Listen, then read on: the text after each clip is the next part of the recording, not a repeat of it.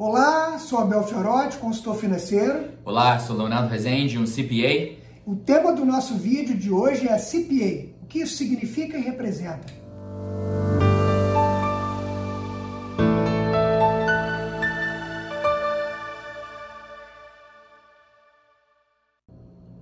A qualificação profissional é muito importante aqui nos Estados Unidos. Nós sabemos que o C P A é a maior designação em termos de certificação contábil nos Estados Unidos. Léo, explica pra gente o que essa sigla significa e o que ela representa para quem atua no ramo contábil aqui nos Estados Unidos. Abel, a sigla C P A significa Certified Public Accountant. Traduzindo, seria um contador público certificado. Aqui nos Estados Unidos, para você se tornar um C P A, você tem que ter uma experiência comprovada, você tem que ter uma formação acadêmica e você tem que passar no exame de suficiência, que engloba conceitos contábeis, tributários, empresariais, de finanças, entre outros. C P A é um profissional fiduciário que possui fé pública, ou seja, ele é o profissional habilitado para preparar, revisar e auditar relatórios financeiros. Somente um C P A pode atestar que os demonstrativos financeiros de uma empresa seguem as normas contábeis nos Estados Unidos. Obrigado pela explicação, Léo.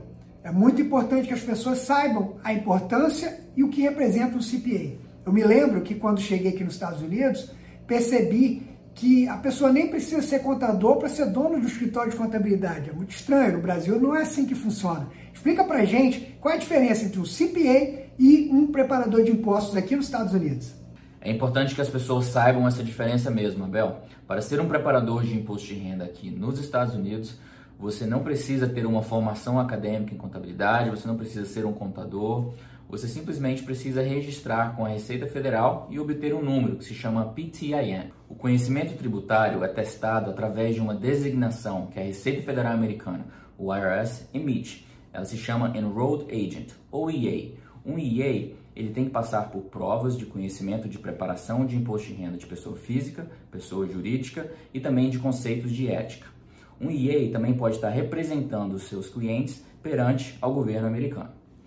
Além de englobar tudo que um Enrolled Agent faz, um C P A ele tem uma formação mais ampla, considerado um Trusted Advisor, ou seja, um consultor de confiança e com experiência. Obrigado, Léo. Informações valiosíssimas. Você, antes de contratar qualquer serviço contábil aqui nos Estados Unidos, é importante que pesquise as credenciais do profissional. Um C P A, por exemplo, pode ser verificado na internet. O recorde é público. Nós somos da Leader Associates, um escritório G C P A localizado em Boca Raton e também em Miami. Conte conosco. Vamos em frente!